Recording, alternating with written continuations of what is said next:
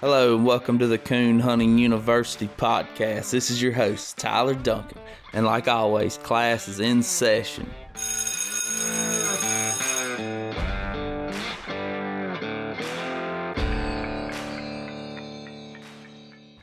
Coon Hunting University is brought to you by Conkeys Outdoors, hunting and hound supply store. Find out more at conkeys.outdoors.com and Superior Hunting Lights. Superior, step up to the max. Use discount code CHU podcast at checkout and receive 5% off on nighthunters.com. Oh, have we got a story for y'all today. So, me and Mr. Eddie Simmons made the trip up to Adamsville, Tennessee, and did an interview with Mr. Barry Kitty, Mr. Billy Bell, Mr. Mike Ferguson, also known as Fergie.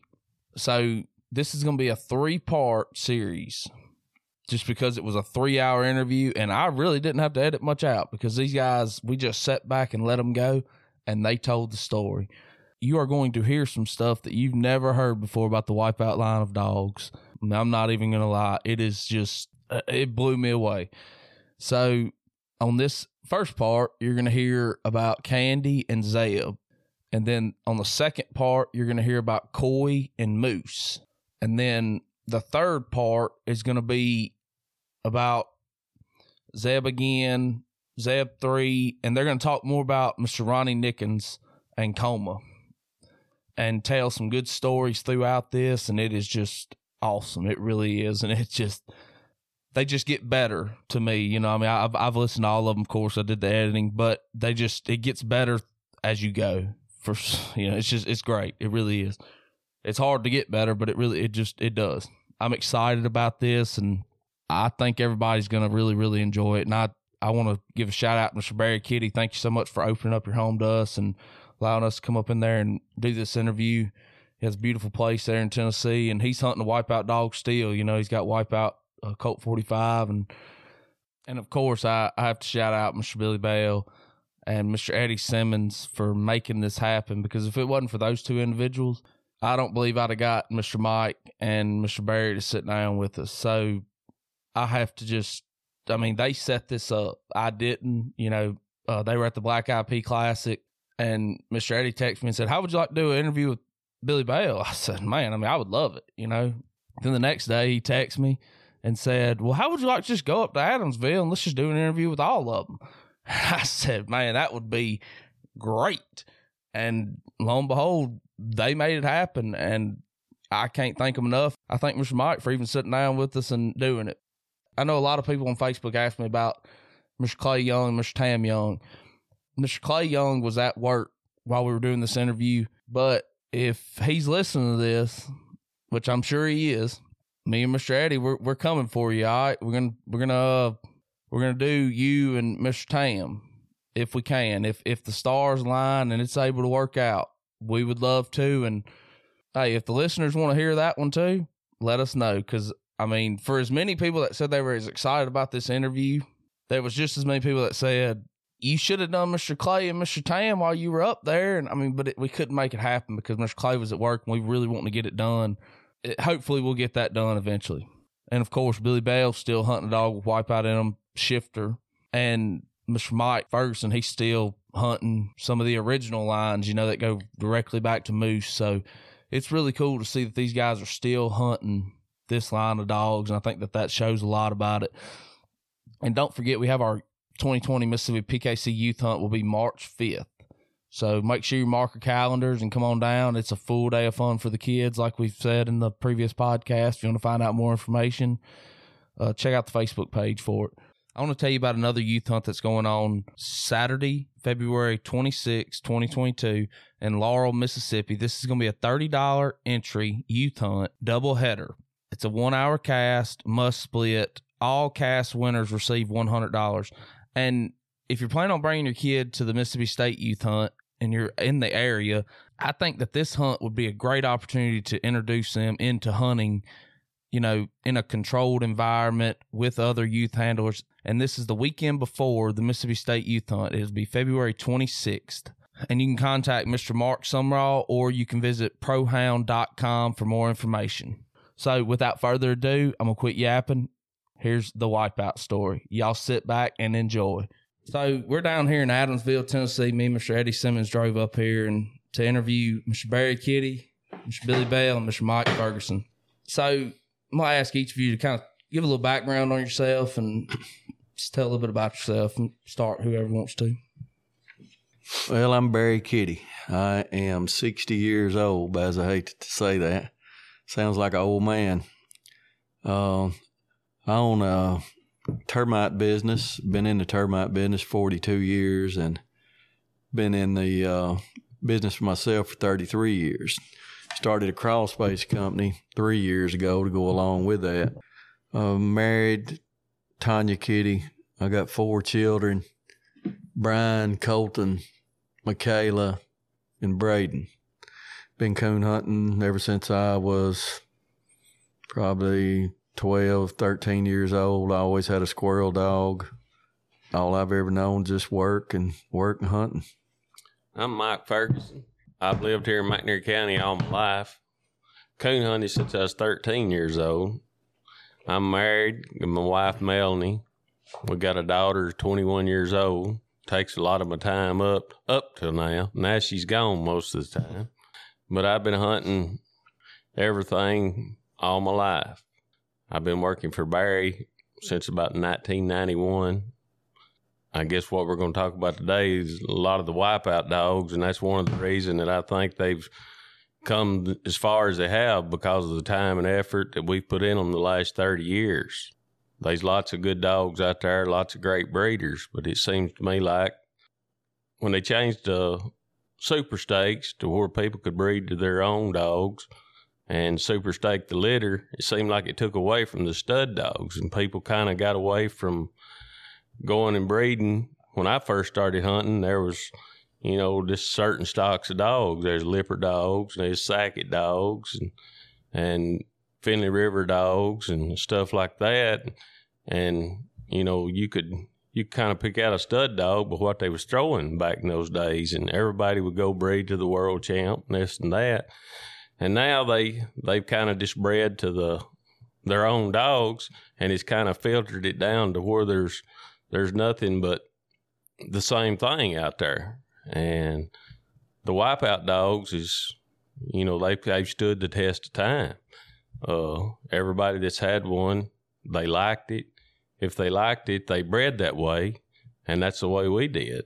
And the females that that I bred over the years uh, had a lot to contribute with it, but we never would have had the had the had the dogs that we had if it hadn't been for the effort that several people down here, Billy Bell and Barry and everybody. It's just been a long process, and the dogs has reproduced. The females we used to breed was always bred to a great dog. You might not get a great pup. That was my theory. But sooner or later, I think the great pup was going to come out, whether it was a grand pup or a great grand pup.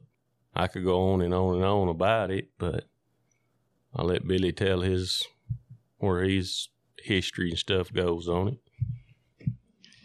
I'm Billy Bell. I, I kind of grew up in a coon hunting family. Uh, my dad, that's all he, that was his only hobby was coon hunt.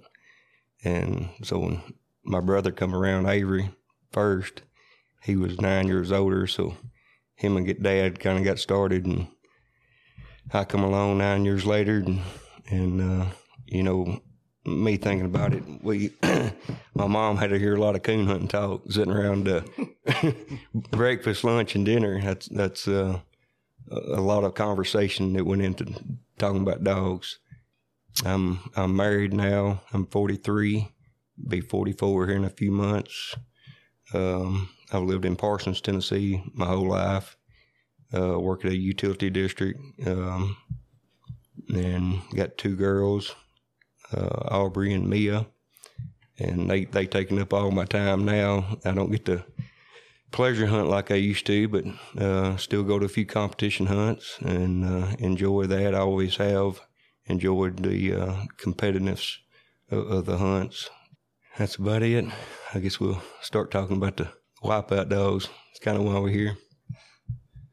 I thought we was gonna talk about kitty pest control for a little bit. we we can. Uh, anybody listening can get ten dollars off. he sliding me five. I don't know.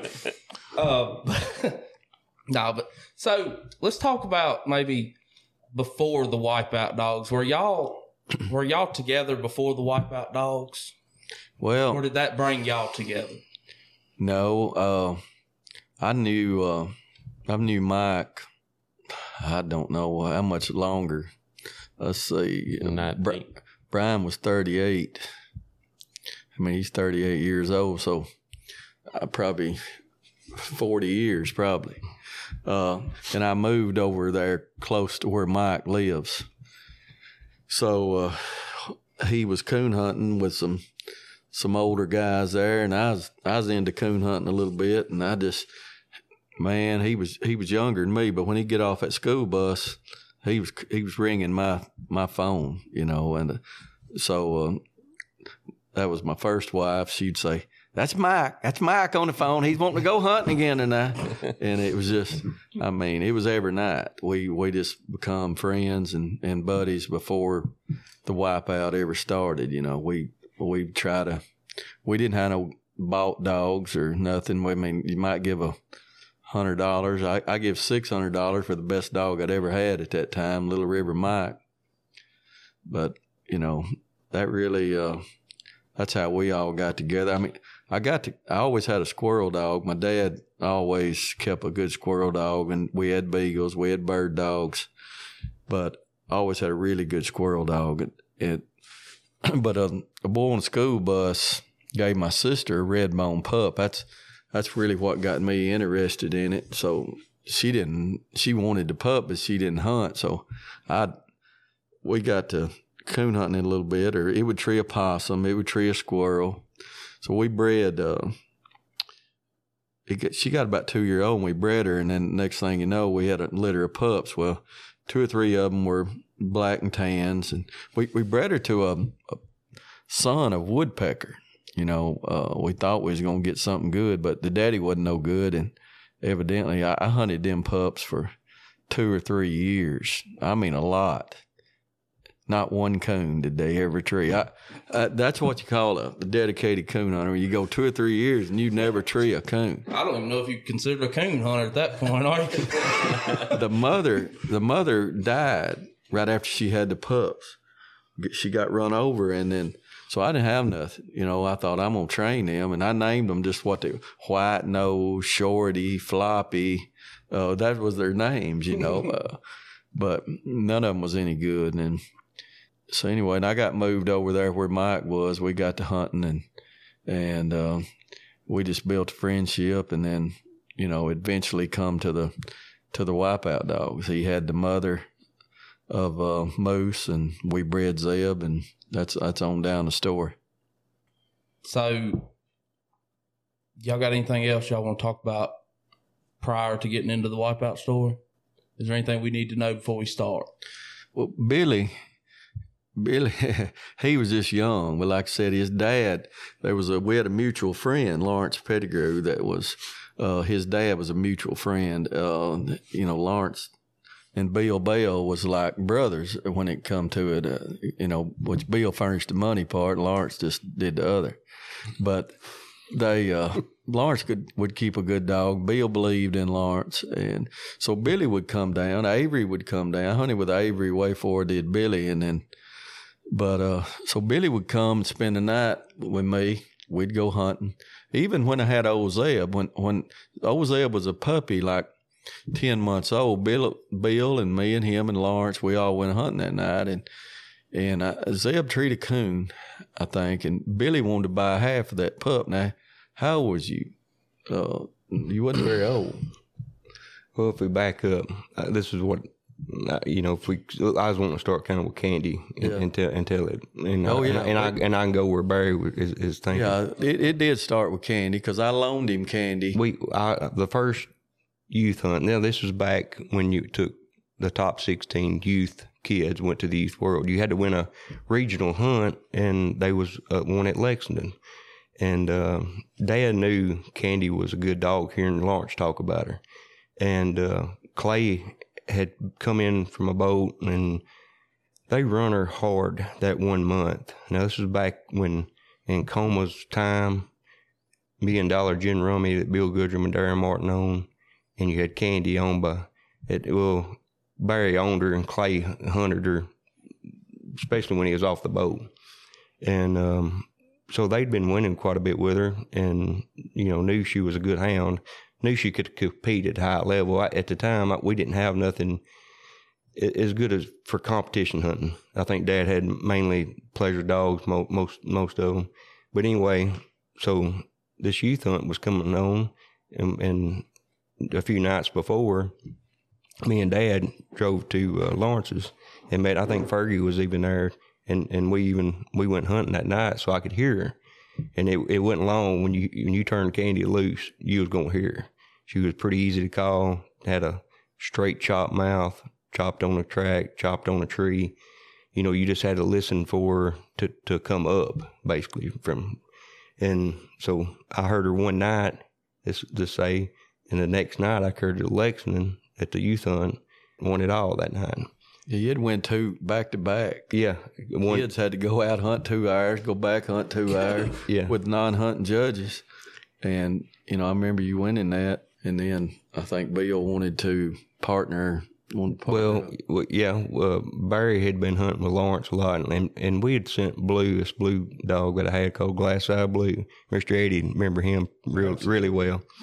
um, but anyway, um, so yeah, Barry had hunted with Blue and maybe come to Dad or Dad come to Barry. I can't remember how it was exactly, but they decided to partner in the two dogs, and um, that's after I'd won with Candy and liked her, and uh, but Barry had already had bred uh, Candy to Coma. I think Mike and Barry went down to, to Nickens and made that happen, but I remember seeing them when they was baby pups, and um, I know I sound going to sound crazy saying this, but when I first seen Zeb, I mean, he was just a little bitty pup. Uh, and I seen the whole litter. She had a big litter. I can't remember. 11. She had 11. 11 in that litter. And I think Barry kept three, the best I can remember. I kept I kept him and Trudy. And it was one, one more you kept for a little while, and so. Well, there was just three males. I think Randy Jacod and, and Fargo Guthrie and them had the other male. White boy or something they called yeah. him.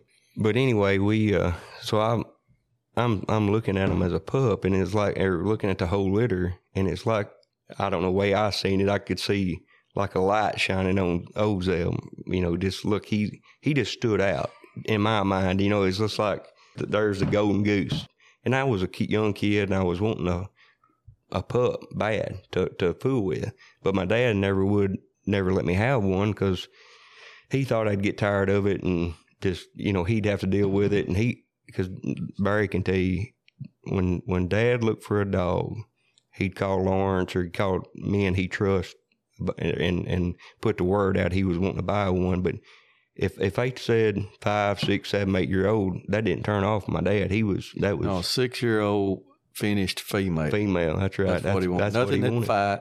He wanted something them boys could carry to a hunt, and they was going to be safe with it so the story Barry was starting to tell a while ago, it was in '94 because I remember we had the the worst ice storm at that time that I can ever remember. Uh, everything was froze up here. Me and Clay and Barry drove to Ozark, Alabama, to a pro hunt, and um, on the way back from that pro hunt, I'd mentioned Barry about. I said, "Will you sell half a Zeb?" And at, at this time, he was probably, I don't know, seven or eight months old, nine maybe yeah, he's born in 93. Yeah. So he March. this this would have been close. February of 94. He was about 10, 10, 11 months old, just by the time he was starting to tree. And uh, I, I, I said, Barry, you sell Zeb? And he said, I might you half of it. And we worked out a price, I think maybe 500 if I can remember right. And, and Barry said, I'll, I'll take it. And so I get, Dad was going to meet me, pick me up there at Lawrence's. And uh, we got back to Lawrence's and Dad walked in. I said, uh, "You pay Barry five hundred dollars. I bought half of them." He said, "No." He said, "You bought half of him. You'll have to move in with Kitty." He said, "He didn't want me to have a pup." Well, if you remember, I, I remember that now. It was Super Bowl. It's Yeah. February. Yeah. So we went outside. And I turn said, him loose. I said, I'm going to turn Zeb loose. He's 11 months old. We turned him right out from the house. Of course, he went about 300 yards and he struck and he left on a deer. And two and a half hours later, I found him at Bethel Springs. It's it's 10 or 11 miles from here. Somebody called me and had him. and he had one of them old. You remember them old tracking collars? What was it? The the big one. John. Yeah. yeah. And and Barry would pull that antenna out. When we come out of the house, after he turned him loose, we hadn't been. We turned him loose and then went back in the house. Watch the Super Bowl. Yeah, for a little bit, and we come back out. you couldn't even get a beep on him. That's how far he was. He was. We had to get to driving. five or six miles before we got a beep Yeah. on him, and he was about nine or ten miles over. So I, I mean, that's just the way he was. Though I mean, I remember when he wouldn't go a step. You know, Fergie and him laugh. Clay laughs. Hey, you know, he, He wouldn't cross water, and he'd come in and make a bed bay.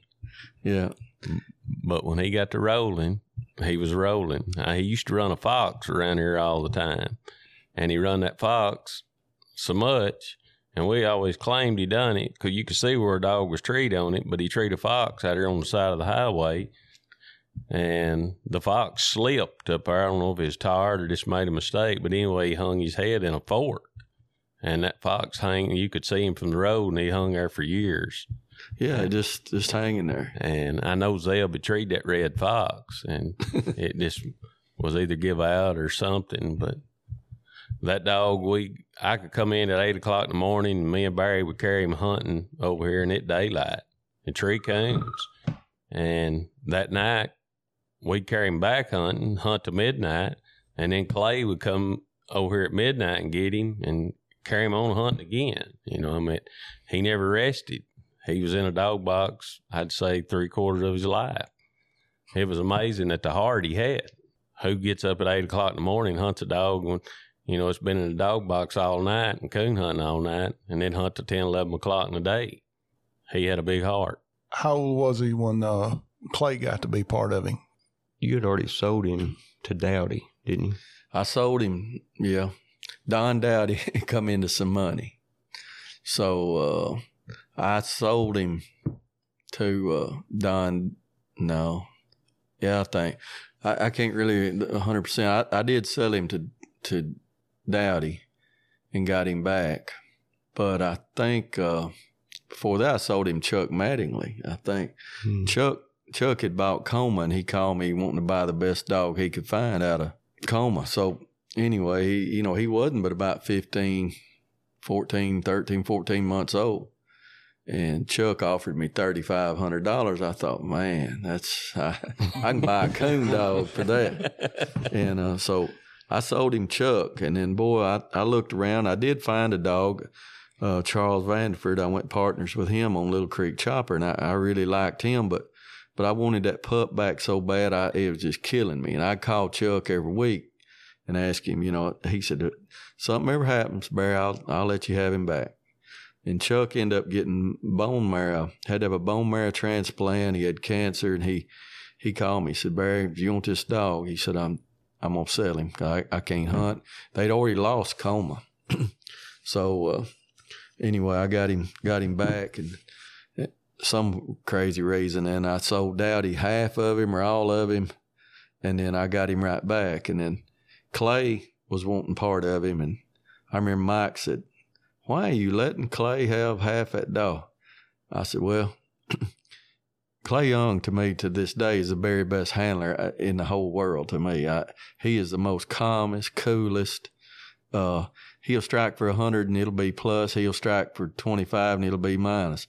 He, he just the best I ever seen at that. And I thought, me and him partners up, we'll, we'll be good. And I hate Clay Young ain't here today to defend himself cause, or talk because he's, he's 100% part of all this. It, Mhm. none of this happened without Clay Young. Uh, and I called him and told him about it. Uh, he said, "Y'all having that podcast, and I ain't even gonna have to talk." I said, I said "I'm gonna mention you because I said you you big you big part of this, and I hate that he's not in it." When I asked when I asked Kitty why he sold half of them, he said, "Well, half of a hundred better than none." Yeah, half of a truck because I we was thinking about that truck, and then the next month, you know, you had to be top pup. There was only twelve pups went then. It wasn't like it is now. You had to be you had to win more money than any dog. And I remember the cover of the pro am said "Wipe out in March," uh, and because we had we had won it and got to go to that truck hunt. So I didn't have a clue was going to win it. I was just hoping hoping that we would, but and it, everything turned out. Where did uh, where did that uh, wipeout name come from, Barry? How'd you come up with that? Wipeout name come from Jack Duncan. When I got Candy, she uh she was just powerful. Uh, she's gonna strike a hundred, tree a hundred, just about all the time. Now it's gonna be good or bad, however that went. But you could bet it's a hundred and a hundred every time you win. And Jack Duncan would just say, "Kitty wiped us out again. Kitty, Kitty wiped. Old Candy wiped us out." So I just come up with a somehow that stuck. I named her Wipeout Candy. And, you know, uh, and that that stuck. And then when I bred, you know, Tacoma, which I guess that's another story. But I was thinking about, uh, you know, I had a lot of dogs on my mind, and Nick, Nickens wanted me to bring to name him Flat Rock, but I just couldn't. I just couldn't make myself do it. So, w- what made you cross her with with Coma? Conkeys Outdoors knows that keeping up with the latest in hunting technology can be expensive. That's why they are proud to offer amazing financing options from 30 days, same as cash, to 0% interest for 6, 9, 12, and even 18 months, depending on your credit score and the amount you spend. If you've been eyeballing that new thermal or want to upgrade to the latest in tracking system technology, go find out more on the web at conkeys.outdoors.com or if you're in the Hastings, Florida area, stop by and visit. They'd love to have you. Conkeys Outdoors, houndsman helping houndsman. Well, I was hunting in the hunts. The year that I bred Candy, I was third in the nation in open events. Third, Con- third in the state too. Third in the state also. So that's how tough it was here. Um, Coma was first. Million Dollar Gin Rummy was second. And I was third, but I had a litter of pups also during that time. But I'd hunted with, I, I narrowed it down to two dogs out of all the dogs I'd hunted with, which I liked Cracker, but I was going to breed the Crockett. You know, Crockett and Coma was my was my what I narrowed everything down to, and I'd hunted with Coma so much that I just I thought that's what I'm gonna breed to. So I called Ronnie and, and made it happen, and me and Fergie drove up there and was going to hunt. We got up there a little bit late, he went ahead and turned him loose. I think we went over and dropped him one time, and them bad Murfreesboro heels. Nick never did put his light on. He uh he had something to do or something, but he done obligated himself, told us he's gonna turn him loose for us and we'd never been hunting with him. And the dog just sinked in the country and you know, like a dog's supposed to. He did make a wrong tree. That's the only tree he made. And uh but anyway, we we still bred. In Zeb, did you see more of Candy in him or more of Coma?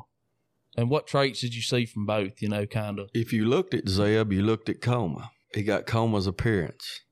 He got a lot of things from Coma. I, I won't say he he did get a lot of things from Coma, but mouth and desire and uh, tracking. I mean, Coma's a good track dog, but Candy was outstanding track dog, tree dog. Uh, I I seen more of Candy than I did Coma in characteristics. Looks, he looked like Coma. He had them slant eyes and that black on his muzzle and the big, you know, big dog just like like Coma. Coma was a real intelligent dog. What I observed about him, I mean, Ronnie could get out there with him. Me and Clay went up there and stayed with him one night. We went to open event hunt, and, and and Ronnie would get out there and throw a frisbee with that dog, and that dog would run a frisbee down and catch it. How many hounds you see would do that? None that I ever. And and Zeb, I feel like had his intelligence with Candy's, like what Barry was saying. Candy to me, I've only maybe can count on one hand how many dogs, hounds that I thought had equal nose that she had. She could smell I mean, phenomenal. I I I, think Barry can tell. They was at a hunt one night and they had seen a coon cross the road, and maybe he won early, and and when they went back to the club, sat around there a while waiting on the other cast to come back. They was gonna hunt the late round off. He went back to where he seen that coon cross the road, and what what was it? Two hours later, Two hours later, she And- was struck and treed in a minute, and no dog ever barked. Yeah. So that that shows you right there the tracking and nose that she had was, and and, and she had we'd always talk about her. She had three nights that she was probably going to experience when you cut her loose. She had a night that she would run, stay on the ground, and run, run, run. She didn't think about treeing. And then you might see a night that out of her she'd tree every tree in the woods, and you wouldn't see a coon. The when the wipeout name come in, she would just invent coons. I mean, it was just so easy and effortless Mm. to her. She'd She's make it, unbeatable them nights. yeah. It was- unbeatable. There was no comparison. And she had that tone and the ch- and how she double located on some trees. Now she wouldn't do that every tree. She wouldn't locate every tree the same. But when she give out oh ho ho ho ho ho, it was over. And and she it didn't matter if it was a hundred and twenty degrees outside. She would tree the same on that tree as it would if it was zero degree. I mean, she was the same rhythm, not not a ex- ever breath, but just steady. Oh, oh, oh. It's almost like she had a with her chest against the tree. Mm-hmm. And and I, I tell you something else about her. When she, it didn't matter when when the sun come up, she knew it was over. You could always count on her coming out. Me and Barry went to hunt. They hunted it off in Perry Paris, one up there, and we we stayed out all night. Till I knew daylight come, we was gonna get her, and we finally drove around close back in. You know, you had. I wish we'd had Garmins back in. It would made it a lot easier and simple with the dogs like it hunted like that. But she come, she would always come out when when the sun come up. The thing about Candy, you talking about the nose she had. Me and Barry draw that on cast one night, and this fella had a English dog and another dog in the cast was trailing, the, and they had trailed and trailed and trailed in this same holler, and hadn't went nowhere. And Candy had been gone, and uh, she happened to just come back through that area there, and she went right there. She hushed for just a little bit, dropped off in there where those dogs was, and struck with them and just in a matter of minutes, she was treed with the coon. And, you know, they had been fumbling around in there for an hour. And that was the thing about her. She didn't trail. Every track, if she struck it, she was going to be moving. And, it, you know, it was no downtime. She didn't strike a track she couldn't handle. She struck it. She was going to move it. She's going to tree it. And, and she passed that on. You know, on a cast I was on with those Zeb years ago, we had three pretty good dogs out there. I thought and they was kind of wadded up, doing just back and forth. And uh, Ozeb, he'd kind of took a little shortcut around there and chased something for a while. And hey, he showed back up in there in, in less than a minute. He treed that coon. They had been trailing around there for 20 minutes. And I thought to myself, well, now ain't that something? Mhm. That was impressive. It really was.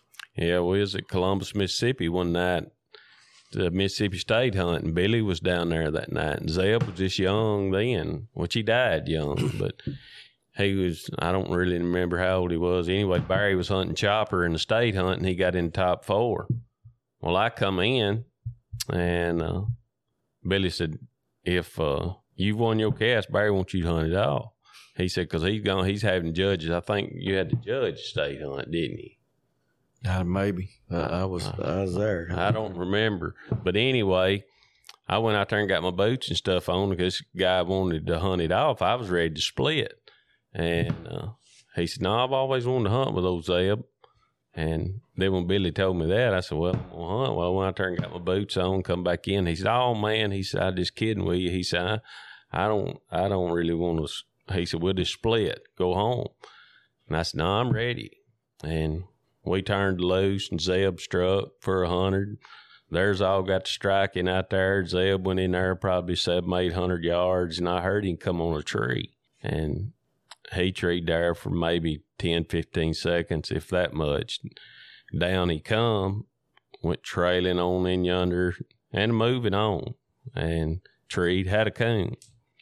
Went in there and I cut him off that tree. Instead of me sending him on away from the way he had been, I knew what he had done in there. So I just sent him right back the way he come, and he went back in there and made about two ground barks and come treed on the tree that he had located on. He's gonna tree the last coon up, and he went back in there. He was two coon. He treed that coon. The hunt was over, and their three dogs are still trailing in the same area they's in when, they, when the hunt hmm. started. he was such a special dog. I mean, I've you. I mean, I've that's all. This is all I've ever done is hunted and and and fool with these hounds, and I still think he's got the most ability of any hound I've ever seen. Just every way. He if he if he was running a deer, he was running to catch it. If he was treeing coons, he just treated they they it was just so easy to him. It was just you just had to see it to to believe it. And he, he was running a lot of coons that we thought wasn't coons, and then but now he was a swap over artist also.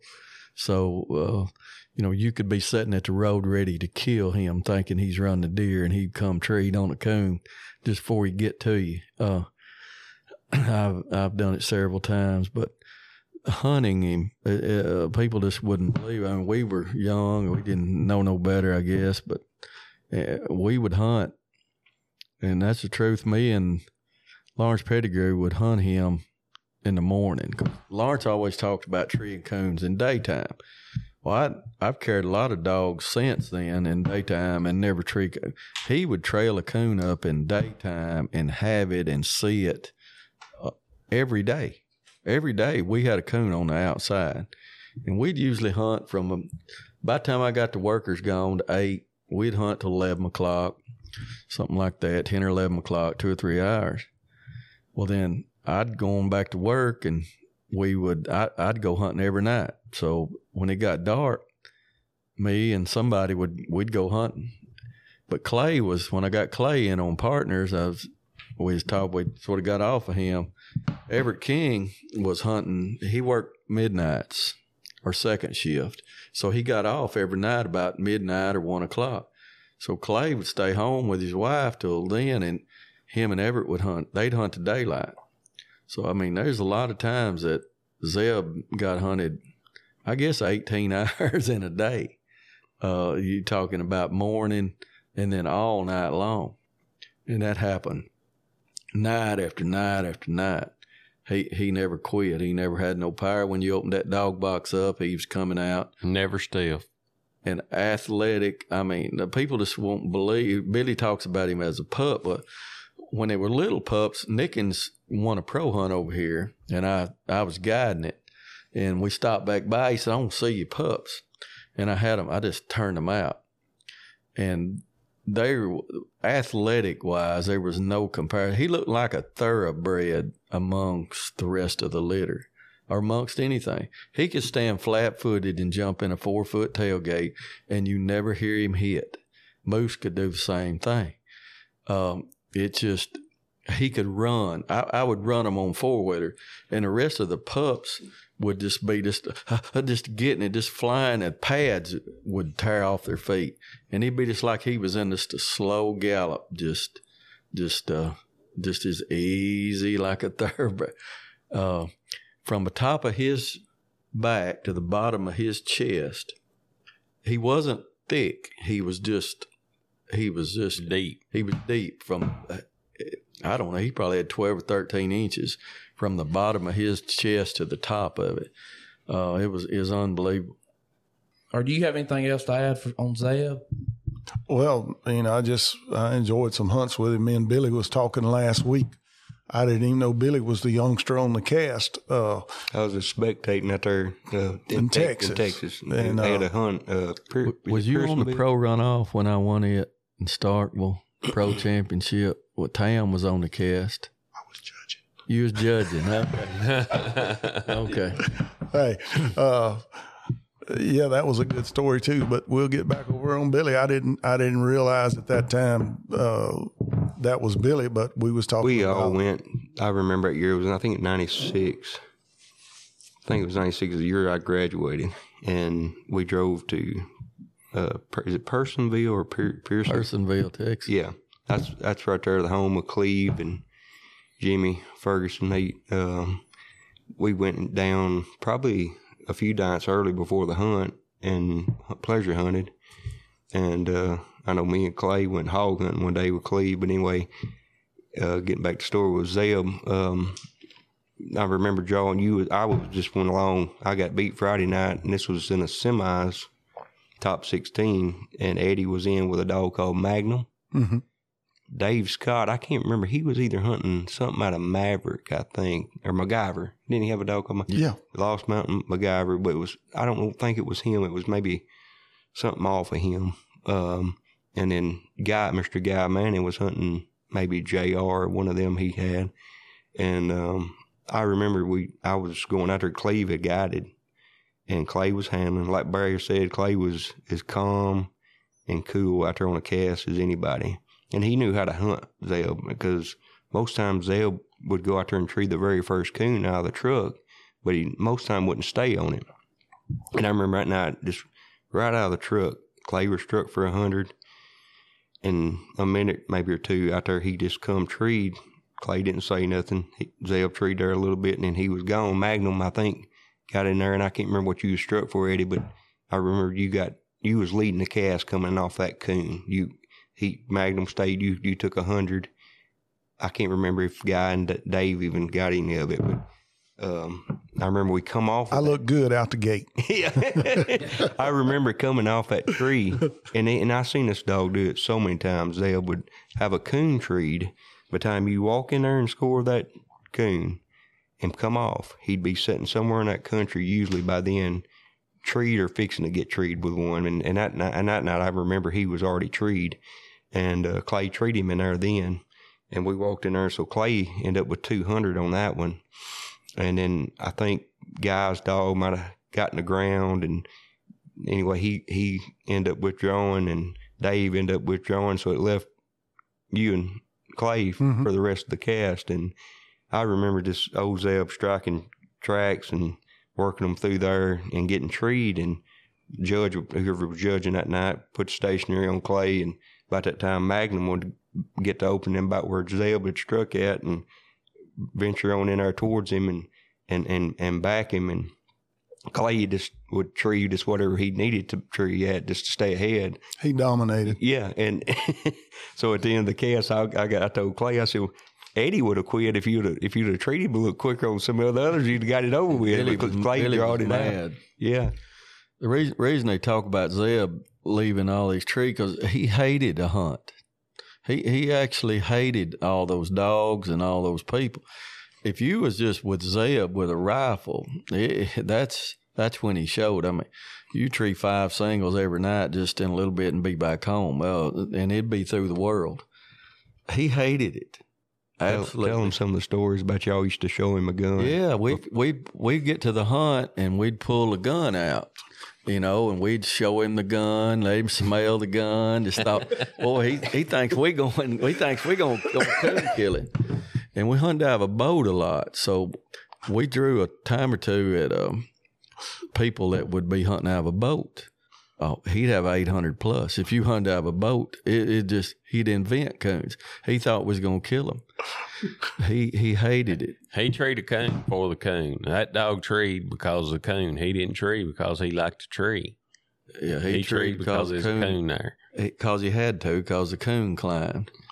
You know, and everybody would always say, "Well, he's running junk," you know, or running junk. And my old buddy over here, old friend, he said, uh, "I don't know what Zeb is running, but whatever he's running runs right at a coon."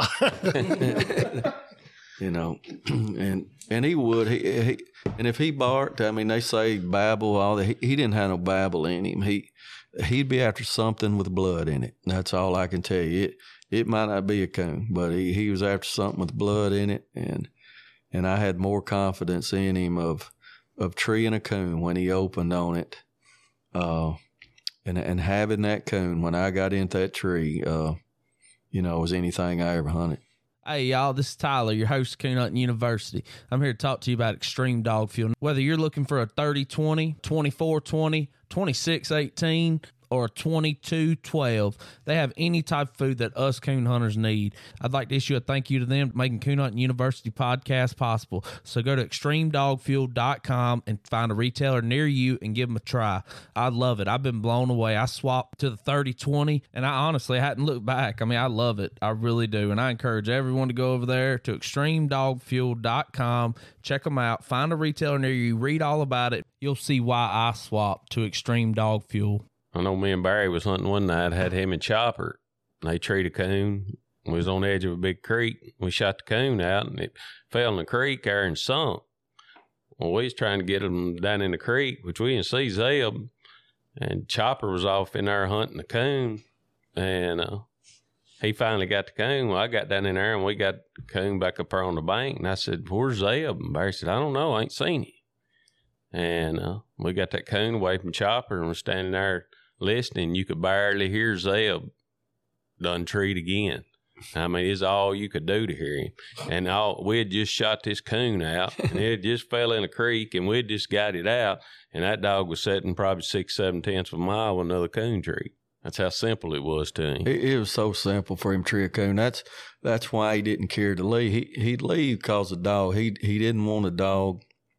Uh, he didn't really want them dogs in there on him, treeing with him. Uh, you know, I, we hunt him in too many hunts. That caused a lot of that. We hunt him in a bunch. You know, we could done a lot of things different with him if we'd have had it to done. He still won fifty eight thousand dollars, and and he was within four hundred dollars of being all time money winner when he died. And the night he died, Clay had just they just left that pro hunt that Billy was talking about. And he just won that that pro event, and then we went to Black and Tan Days uh, at Sullivan, Alabama. Clay was going to hunt Misty. So I thought, well, I'll go down on Friday night. I'll hunt an open event. He said, well, just come down there. And then he said, uh, you can leave Zeb. I'm going to spend the night. So we had noticed Zeb was only three years old. I mean, you know, we had him tested and I mean, checked and whatever for always give him heartworm medicine, anything else. He was a little bit of a finicky eater. You had to keep him something good to eat all the time. He he wasn't like the dog I got now. You can lay it, you can put the bucket down and reach and get it in thirty seconds. He he wasn't that way. He's more of a finicky eater. But so we went hunting in that cast that night, and I I had two hundred on a coon. Now now, one thing I'm going to go back to is I think in that cast where they went to Texas, I think early round, I don't think Zeb did anything. The late the late round, he ended up getting in. It, we got to noticing that when we would first travel him for a little while, it, we just thought he was hunt burnt.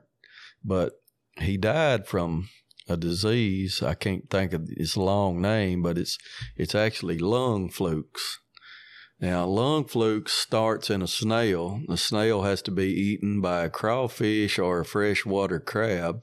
The dog has to eat the crawfish or the crab. That's the only way you can get lung flukes. Or the coon is eat that crab that, you know, when you shoot it out and it gets gutted or something like yeah, that. Yeah, that'd be the only only way you can get it. So I had no clue he had lung flukes or had anything wrong with him. But the night I hunted, I had two hundred on a coon um, I I don't remember if I won the cast or not, but I do remember the pickup. The man I was riding, I rode with him out there, and the pickup tailgate was four foot or better off of the ground. He had to pick his dog up and put it in there, and Zeb just hopped up there just like it was a. He was still just three years old, and hopped up in there like it wasn't anything. So I just put him in my truck when I got back to the club, and I was waiting on Clay to get back because I was going to give him Zeb to hunt. And I I think Clay won. Uh, yeah, he won in the black and tan early, so he's going to go back out late. He said, "Well, get Zeb and put him in my dog box." So I walked out to the truck. I I had opened that dog box hundreds and hundreds and hundreds of times he come out like a bullet when you open the dog box. I didn't really like it, but that's what he did. He didn't move. He didn't make a sound. I reached in there and he was as warm as as he could be, but he didn't move.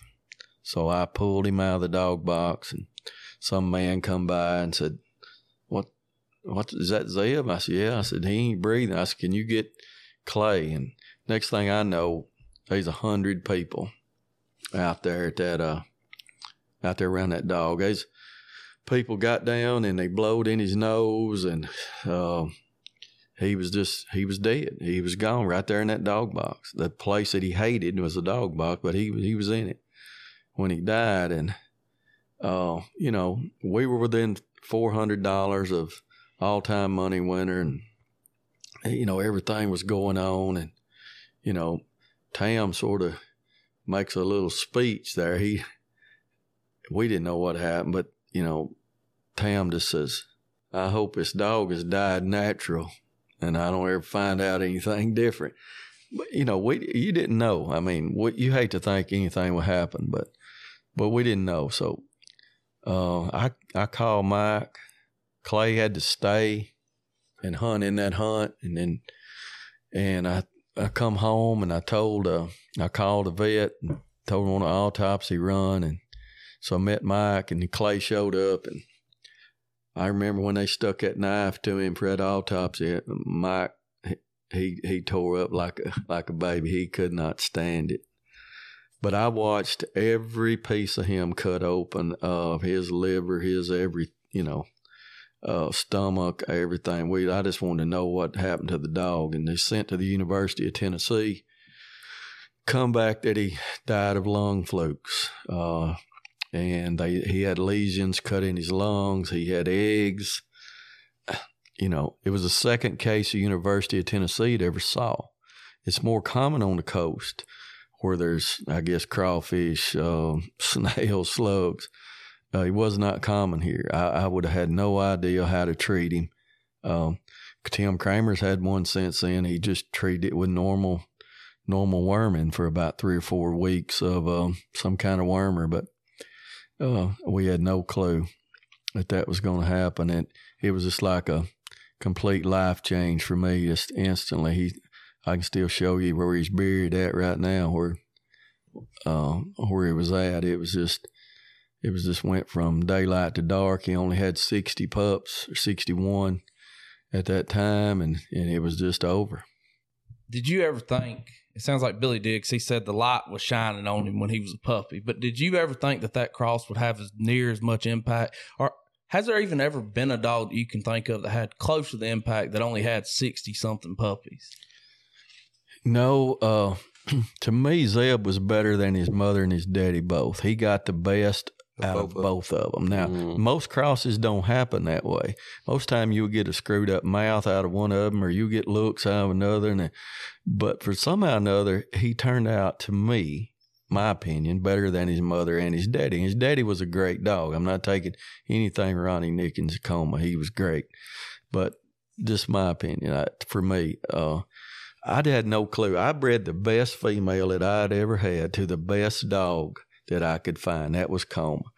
I liked him better than any dog I'd hunted with, and I hunted every hunt there was for for years there. So that's that's what I wanted, and and that's what turned out out of it.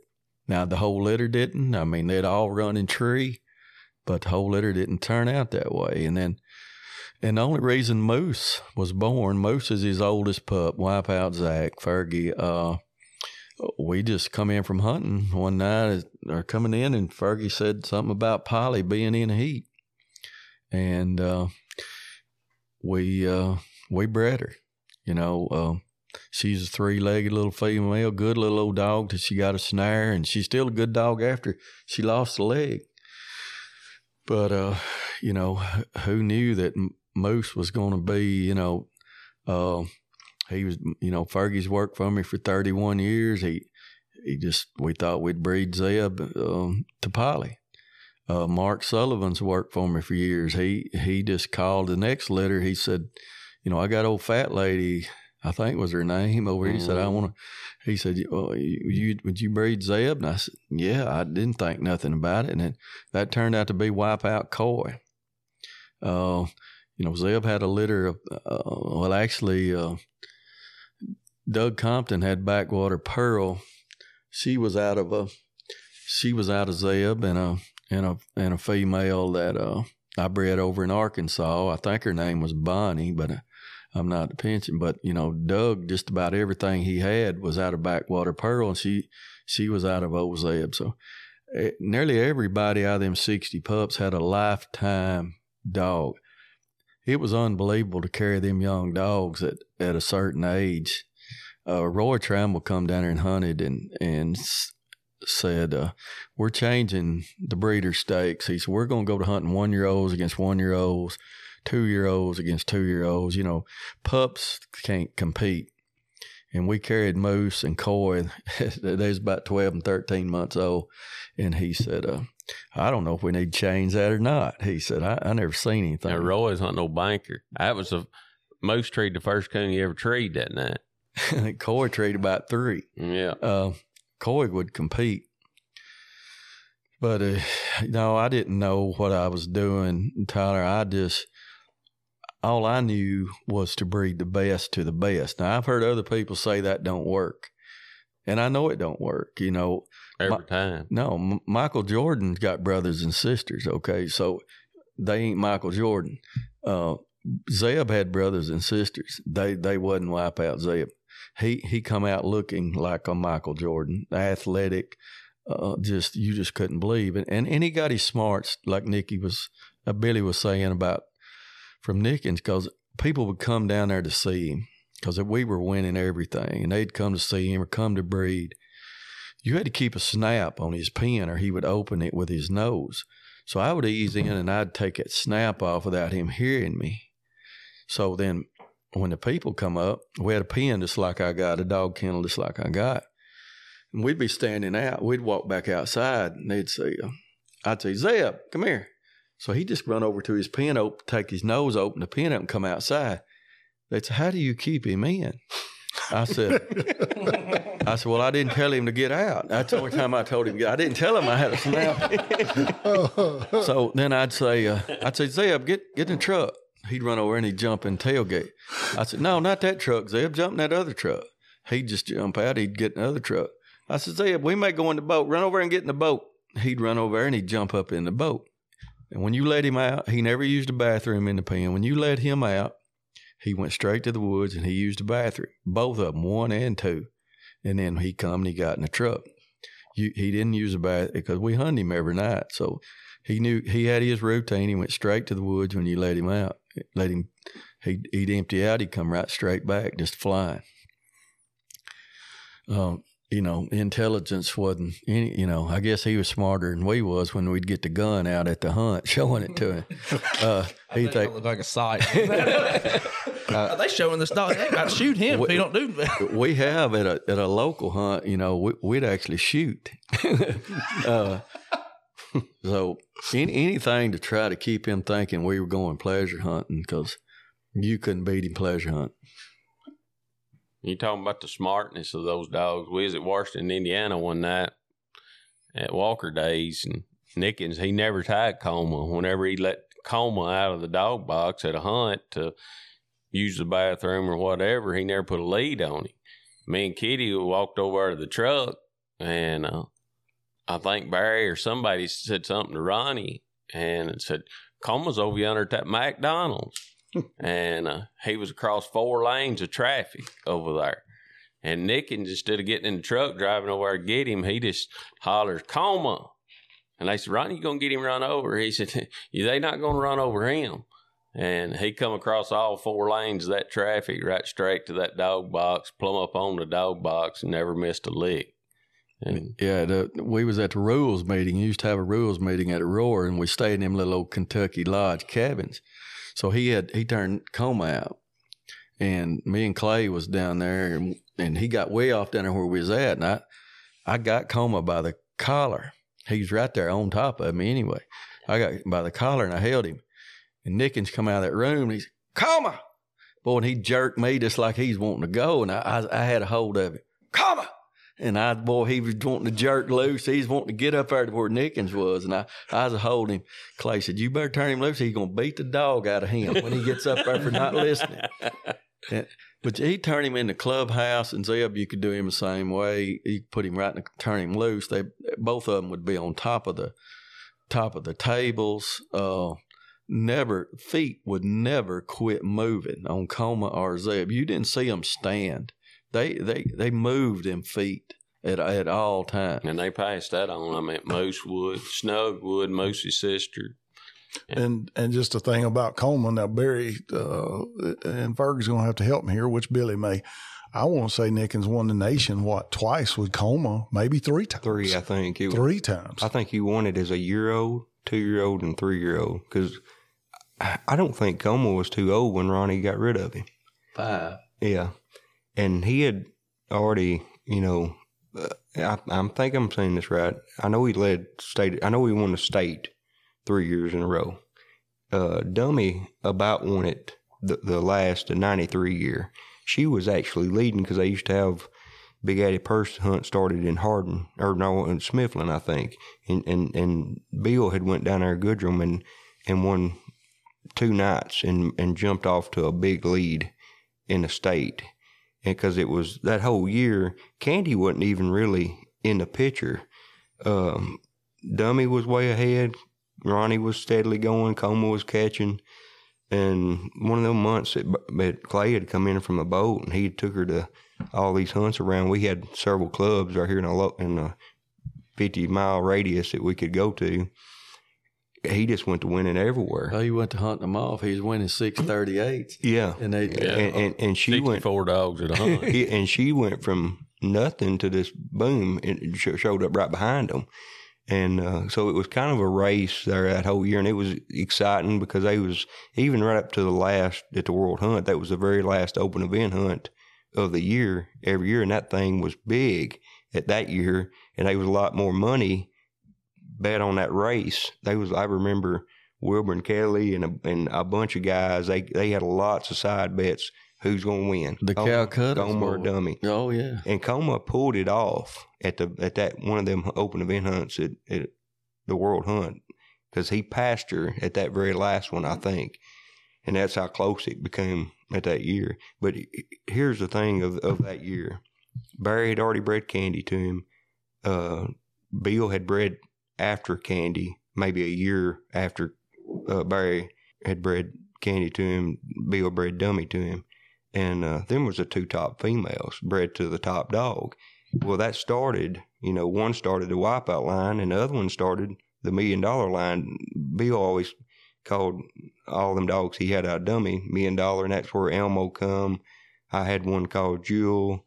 Uh, we had one called Casino Girl. That that that was another line that started right there out of coma. Wild card. Wild card, and, and they was different style dogs. They dummy put a little more. To me, she was like a little yard dog, had a little choppy mouth, and she Great was dog. she was special in her own way. She could tree a lot of kind of coons, but you know she was. Um, they like I say, it it was something to see in them days, just to see what we've experienced, I guess, and me looking back in all these years and how blessed we was to see Zeb and and all these dogs that come out of coma then. They was I can name several that come out of coma that that was phenomenal dogs back in uh, that that uh, Flat Rock Gas. Koshima. Koshima. Uh, Flat Rock Cuz Jerry Fraser had him.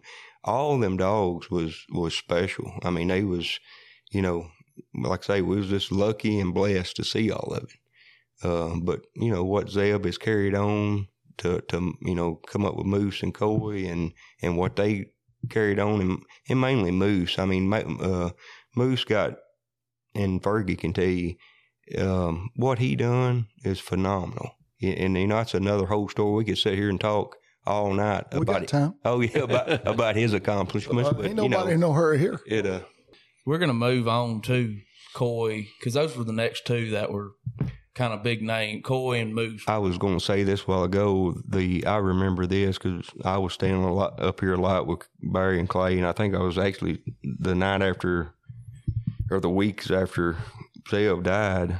I was at Clay's house, and they called Mark had had bred Fat Lady to Zeb and, and had Coy, and, and that was the first dog that they bought, first pup out of Zeb that they had bought after Zeb died, and where they come up with a name, Coy, it was Kitty Owens and Young, K O Y. Isn't that something? Yeah, and and he was when you talking about a phenomenal hound when he was a pup, he had probably I've hunted with a lot of loudmouth dogs. I don't know if I've ever hunted one that had the mouth he had. I mean, he could vibrate. If you heard, if you turned him loose when he was, I'm I'm saying under a year old, and you turned him loose and, and got back in the truck, say on a cold night, he would almost vibrate the glass. You didn't have to have the windows down. When he barked, you knew it was him. I mean, he had some kind of mouth. Me and Barry hunted him on a boat several times down there, and you talking about hearing him all, all he he echoed all over the lake down there, but uh, and could move a track like like his daddy. You know, I mean, Zell passed and them them tracking traits, the the nose, I guess, come from Candy and all them. It just kept going, and even today, you can. I I, I was in Texas and and um, I think it was Waylon Pierce's little dog give old a double chop come treed just like Candy did, and she's she's got just a little trace of wipeout in her on on her on her top side. But it, it, it's amazing even to today you can hear Candy in, the, in these dogs. Just that that tone, that locate. It, it's amazing how far it's carried down the line.